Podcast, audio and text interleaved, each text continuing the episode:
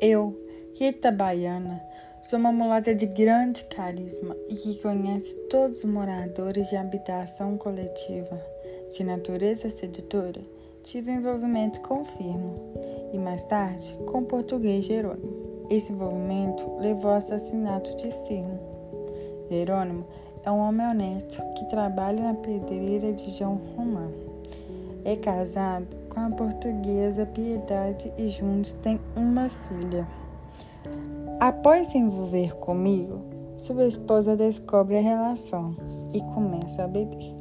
Jerônimo, enciumado pelo envolvimento anterior que tive com Firmo, resolve assassinar seu rival.